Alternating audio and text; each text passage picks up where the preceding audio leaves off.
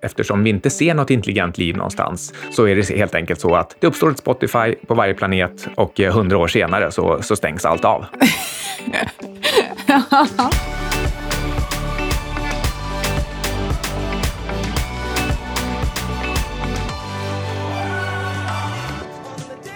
Grattis i efterskott, Micke Syding. Du är eh, asgammal nu. Nu är jag äntligen 47, det som jag har sagt att jag är i ett helt år. Ska du börja säga att du är 48 nu? Jajamensan, eller Jajamän. kanske 50 redan på en gång.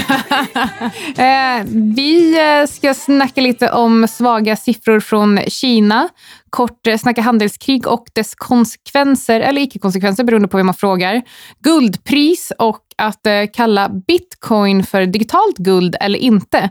Men eh, innan vi kör igång med det så vill vi tacka vår eminente klippare Alexander Marton. Och vi som tackar är outsiders med Syding och Svan. Vi kommer bland annat prata om guld och digitalt guld och då vill jag understryka att man alltid ska ha för vana när man gör såna här saker att eh, fundera på om en, en term eller ett uttryck är en smart genväg eller om den leder en vilse. Vi har pratat förut om inflationsbegrepp som kan vara tillgångspriser eller konsumentpriser. Vi har eh, funderat på ibland räntekänsliga aktier kontra cykliska aktier, men det kommer vi säkert prata mer om någon annan gång. Och poängen med sådana här begrepp, det är att gå till botten med det som du ska använda det till, så att du inte bara använder en genväg för digitalt guld som att, eh, att det faktiskt också är guld. Men innan vi kör igång så vill vi ju presentera vår nya partner Pacific Fonder, då, framförallt Pacific Precious. Vi får ju ofta frågan om hur man kan exponera sig mot guld och andra ädelmetaller. Ett sätt att få exponering det är via vår nya partner Pacific Fonder och de har hedgefonden Pacific Precious som förvaltas av Erik Strand. Ni har säkert sett Erik Strand eh, i DI, EFN. Han gästade ganska nyss eh, Börssnack med Hansén och eh, Olavi. Och han ska faktiskt komma hit och vi ska göra en bonusintervju med honom som släpps i mitten av februari. Och då är tanken att vi ska snacka lite mer om hans strategi, syn på dagens penningpolitik och hur man bäst exponerar sig mot ädelmetaller. Så vi vill jättegärna ha in era frågor, så ni kan mejla dem till outsiders.sydingsson.com eller bara skicka in dem på Twitter. Pacific Precious finns såklart lättillgängligt via både Avanza och eh, Nordnet. Vi skickar ut länkar i veckobrevet på söndag. Tänk på att alla investeringar är förknippade med risk och värdepapper kan gå upp och ner och ingenting vi säger ska ses som en rekommendation. Vi kommer eventuellt idag också eh, att eh, snacka lite om FOMC-mötet som Fed har den 29 till 30 januari. Men när vi spelar in det här den 27 januari så har de inte riktigt haft det än. Eh, Så om, eh, om börsen har rört sig på onsdag, på onsdag, i onsdags så vet ni varför. Vi får se, vi kanske hinner klämma in det innan vi åker till finska Lappland. Ja, för där ska vi egentligen fira min födelsedag. Det var Under- din julklapp. Ja, ja just det. Okej. Under, ja, jag fick en helt annan sak i, i present. Något svart och stort. Ja, ett styrkelyftarbälte kanske ska understrykas. Ja, med den övergången så tänkte jag att vi kan snacka lite om Kinas ekonomiska tillväxt som var den lägsta på 28 år. Handelskriget lämnar alltså ganska stora spår i den kinesiska ekonomins tillväxt och eh, 2000 års tillväxt var den lägsta sedan 1990 och eh, Shenzhen-börsen har ju haft det minst sagt tufft det senaste året. Den är ned över 30 procent sedan januari 2018. Jag tittar egentligen inte jättemycket på Kina i vanliga fall, men jag är ju såklart intresserad av handelskriget, as you know, eh, och eh, framförallt nyfiken på dess effekter på råvaror. Kina är ju trots allt världens näst största ekonomi och deras relation, den här up and coming stormakten i förhållande till den gamla stormakten USA, det kanske är det viktigaste som kommer inträffa under vår livstid. Näst singulariteten då. Men skulle handelskriget snart komma till någon eh, typ av lösning, då kan det faktiskt åtminstone tillfälligt bidra till en högre ekonomisk tillväxt. Ehm, både en acceleration i Kina, men då drar det också med sig resten av världen. Positivt för börsen i så fall med andra ord. Ja, eh, det kanske, den här bouncen som håller på, den kanske faktiskt kan förlängas i sådana fall. Men det hänger ju som sagt på att, vi, att det då kommer en lösning på handelskriget. Men tyvärr, det går ju inte att titta på bara en signal, utan man måste väga in flera olika för att komma fram till sina olika sannolikheter för eh, utfallsintervallen. Precis, men du får inte bara positionera dig enligt ett av de här, utan lyssna på Howard Marks. You can't predict but you can't prepare. Men eh, hur som helst, det är faktiskt inte bara handelskriget som ligger till skuld för Kinas eh, inbromsade ekonomi, utan det var något som de faktiskt arbetade med redan innan. Och eh, ska man tro eh, chefen vid Kinas nationella statistikmyndighet så har konsekvenserna av handelskriget mellan USA och Kina varit kännbara men eh, hanterbara. Men oavsett eh, så skulle en eventuell överenskommelse gynna gynna båda, som, som gynnar båda nationerna kunna leda till positiva konsekvenser för ja, både Kina och USAs ekonomi. Men med det sagt, och vi ska snacka lite mer om det senare, så mm, eh, får vi ju hela tiden information som egentligen bara dementerar det tidigare om att vi är nära en lösning, där de säger att we're not even close. Så det blir spännande. Vi har till 2 mars på oss, eller vi och vi, de har. Trump, han kör sitt art of the deal. Jag har inte riktigt förstått exakt vad hans art of the deal är, men eh, det verkar handla om att eh, twittra alla möjliga konstiga saker. Gärna att eh, han är vinnare och alltid har en lösning. Det låter lite som ditt Twitterkonto. det kanske är jag som är the real Donald Trump. Ja. Vi eh, fortsätter i alla fall med försvagningen i Asien.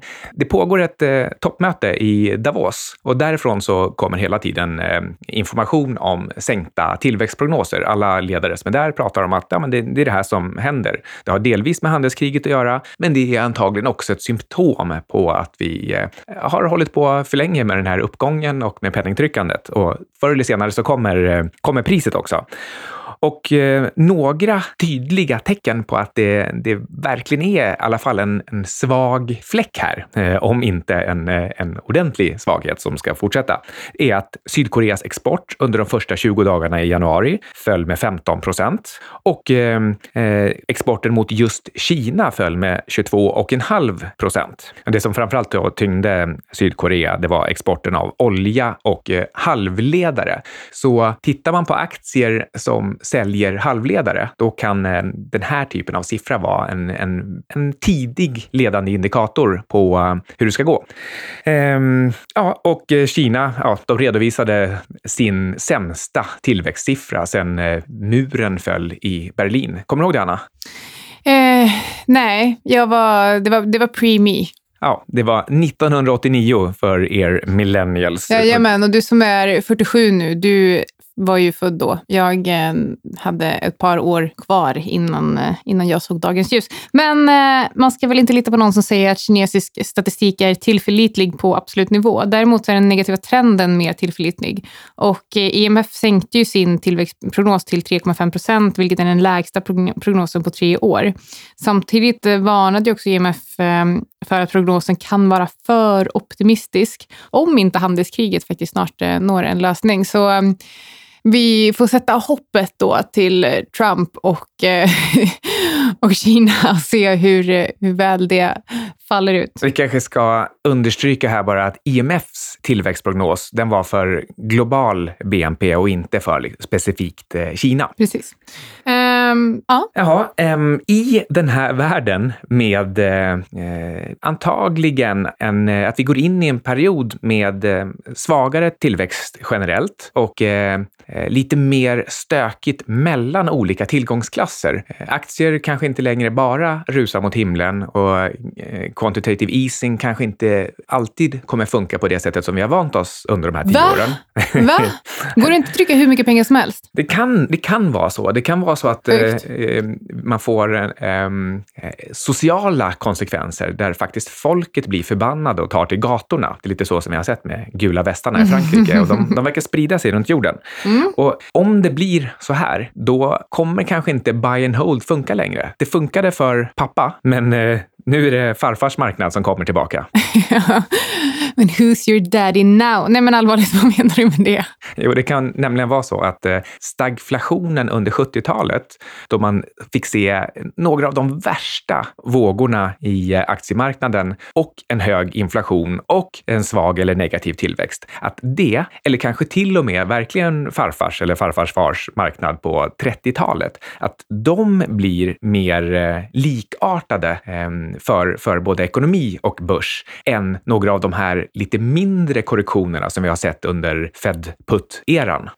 Okej, okay. men om nu ekonomin fortsätter att försvagas eh, så kommer kanske oljepriset att falla tillbaka igen och eh, det skulle ju faktiskt rimma ganska bra med den här rekordproduktionen i USA och även att Ryssland faktiskt verkar vilja pumpa så mycket det bara går. Eh, tror du att det var en dead cat bounce vi såg? Ja, den här senaste månaden, jag vet, det är väl upp nästan 20 procent eh, oljepriset, VTI. Och eh, jag tycker inte det, det, finns något ordentligt fundamentalt stöd för det, utan precis tvärtom så finns det massa fundamentala anledningar till att priset ska vara ännu mycket lägre. Det, det pumpas som sagt friskt i både USA och Ryssland. Ja, men eh, ska vi lämna eh, svart guld, makro, Asien och eh, BNP och fokusera lite på guld? Ja, för på tal om födelsedagspresenter, jag verkar ha fått hur många som helst. eh, inte, inte bara en stor svart, utan en guldskimrande också. Det här, guldpriset äntligen är över 1300 igen. Tack! Precis, men vi, även om vi såklart vill jubla över det så får man ju faktiskt väga in att det till viss är ett eh, säsongsmönster som att bröllopssäsongen i Indien stundar. Men eh, jag tycker ändå att vi får väga in att andra faktorer spelar också in. Vi har till exempel det här oroliga geopolitiska läget som vi har diskuterat precis.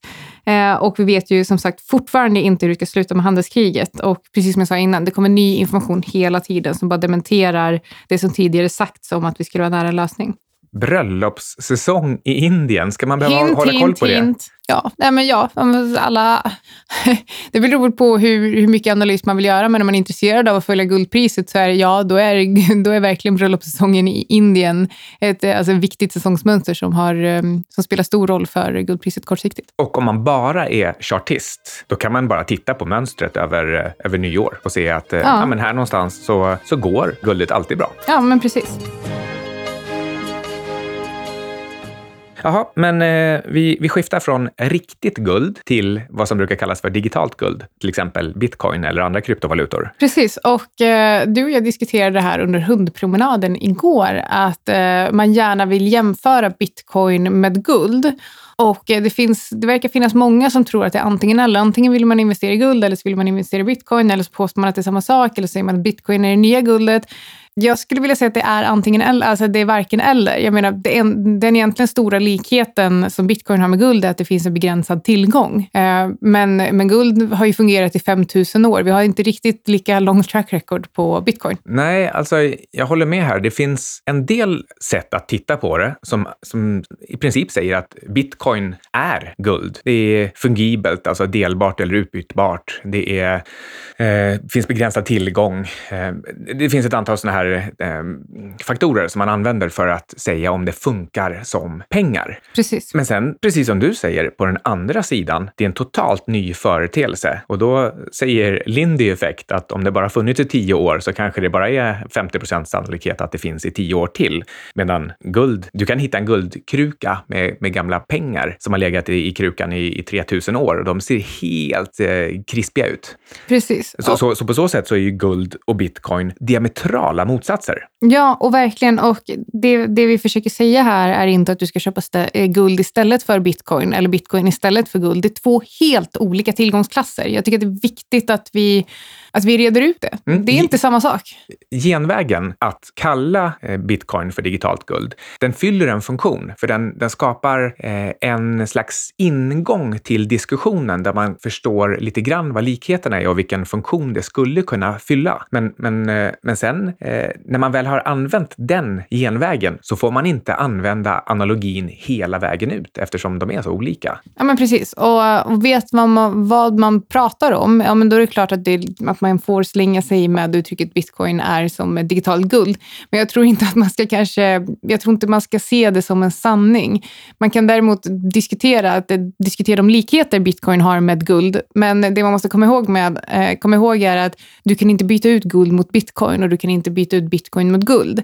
Det är, liksom inte, e, det är inte utbytbart på det sättet som folk verkar, få det, verkar, verkar vilja få det att vara. En av de viktigaste skillnaderna som jag ser det är att om du har en guldtacka med dig, då kan du slå någon i huvudet med den. Men det är lite svårare med ett bitcoin, eh, bitcoin på en, på en USB-sticka. Eh, men skämt åsido, om du ska ta med dig pengar över en gräns, då kan du ha dina 12 kodord i huvudet och få med dig din, din bitcoin helt utan att någon kan kolla. Du har absolut ingenting på dig mer än vad du håller i huvudet. Det är ett use case som är fullständigt annorlunda än guld. Guld däremot, det kan du gräva ner i marken och så kan dina släktingar komma tillbaka om hundra år och då, då finns det där. Du kan väl gräva ner en USB-sticka med eh, bitcoin också? Mm. Lycka till med att hitta en, eh, en dator som kan läsa informationen på den om hundra år. Jag ställer följande fråga. Jag vet att du känner till floppydiskar och, och såna här 3,5. Ja. Eh, ja. Men var skulle, du, var skulle du hitta en dator att läsa av dem om du fick en sån? Alltså, självklart så går alltså, det, det, är klart att det går att ta fram det. Det finns fortfarande vissa stationära PC som har eh, eh, som, som kan läsa floppy disk. Så, och dessutom så är det klart att det går att lämna in, på, lämna in till olika typer av avläsningscentraler och få tillbaka informationen digitalt på andra sätt. Och om du nu har en sån här floppy disk, hur länge tror du att informationen faktiskt ligger kvar på den? Och vad är det för halveringstid på, på datan på en floppy disk, tror du? Ja, nej, men jag, jag, tror eh, du ska vara oerhört glad. Du, du kanske har hittat eh, något gammalt kassettband med favoritmusik som, som pappa hade, eh, mixtape. och eh, om du lyssnar på den så då, den låter inte bra 50 år senare. Nej, så är det såklart. Vi tycker samma sak. Det är olika use case för bitcoin och guld. Och som vi sa innan, återigen, det handlar inte om att köpa det ena eller det andra. Du och jag har ju pratat om att vi tycker både att man bör ha en mycket liten del av portföljen mot krypto och ehm, en annan del av portföljen portföljen mot guld. Så som sagt, det handlar inte om antingen eller. Bara för att man gillar en tillgång så betyder det inte att man ogillar en annan. Nej, och sen är ju framför allt vårt huvudfokus är inte just enskilda kryptovalutor eller tokens eller just bitcoin, utan det här handlar om vad man kan använda tekniken till och om man behöver den tillfälligt för att flytta pengar över en gräns eller för att man är en journalist i ett utsatt land och, och behöver kunna finansiera sig, då, då, är det en väldigt specifik, eh, Eh, ett väldigt specifikt användningsområde eh, men det betyder inte att man ska stoppa in alla sina pengar i, bitcoin och bara sitta på dem. Men om jag får bara kasta ut en fråga till dig. Hur tror du eh, potentiellt scenario för bitcoin och krypto som användningsområde om 50 år? Jag vet att det är jättesvårt att svara på, men ehm, Låtsas som att du är en sci-fi författare och funderar på hur bitcoin skulle kunna användas eller andra, någon annan kryptovaluta i, som use case om 50 år. Jag tror att om 50 år så eh, behöver vi inte jobba så himla mycket, utan vi har eh, robotar och andra automatiska hjälpmedel som dessutom eh, har sin kraft från solceller som de själva tar hand om. Så på så sätt så har vi en slags automatiska maskinslavar som, som gör det mesta åt oss. Men ovanpå det här, då har vi alla istället tid och förhoppningsvis lust att skapa och göra kreativa saker som vi på ett sätt byter med varandra. Vi kan, vi kan kalla det för att jag gör en podcast som du lyssnar på och du gör en podcast som jag lyssnar på. Men om, om vi inte bara ska byta rakt av mot varandra, ja, då kan vi behöva olika typer av valutor som... Till, typ tokens? Ja, men som tillfälligt håller, håller räkningen på, på hur vi ligger till i utbytesförhållandet mot varandra. Istället för att bara säga “you owe me one” så har vi det faktiskt i en sån där distributed ledger. Det här låter lite som eh, en eh, ny eras version av Tallysticks. Ja, lite Digitala smidigare kanske. Ja, lite, lite smidigare. ja. Eh, men, och, och, och då, då kan det vara så att antingen så finns det eh, någon dominerande sån eh, räkne, mer centralt räknesystem, till exempel just bitcoin. Eller så har man har var och en sin egen. Det finns liksom en, en Syding-token mm, som, jag, som jag sprider omkring mig i form av tjänster och gentjänster. Ja, men det tycker jag låter spännande och rimligt. Och innan vi avslutar Eh, så vill jag bara ta upp en sak som du och jag löste igår. Fermi-paradoxen. Ja, just och, det. Eh, jag vet inte, ska vi kalla Spotify för boven eller hjälten? I dramat. slutsatsen, det var egentligen att eh, på alla planeter där intelligent liv uppstår, så uppstår också förr eller senare ett Spotify. och, och, och, det här Spotify, det utvecklas till någonting som eh, leder till mer och mer automatiskt och artificiellt styrt nöje till människor. För Så, musik är livet. Ja, men, och, och, och sen sprider det liksom till inte bara musik, utan eh, andra tjänster kring det, som alla har en, en, en smart AI-algoritm som ser till att, att du vill vara inne mer, använda det mer. Du blir också gladare, du får bättre tips på, på vad du kan vilja lyssna på. Den kanske till och med tillverkar din perfekta musik för den, det perfekta tillfället i realtid.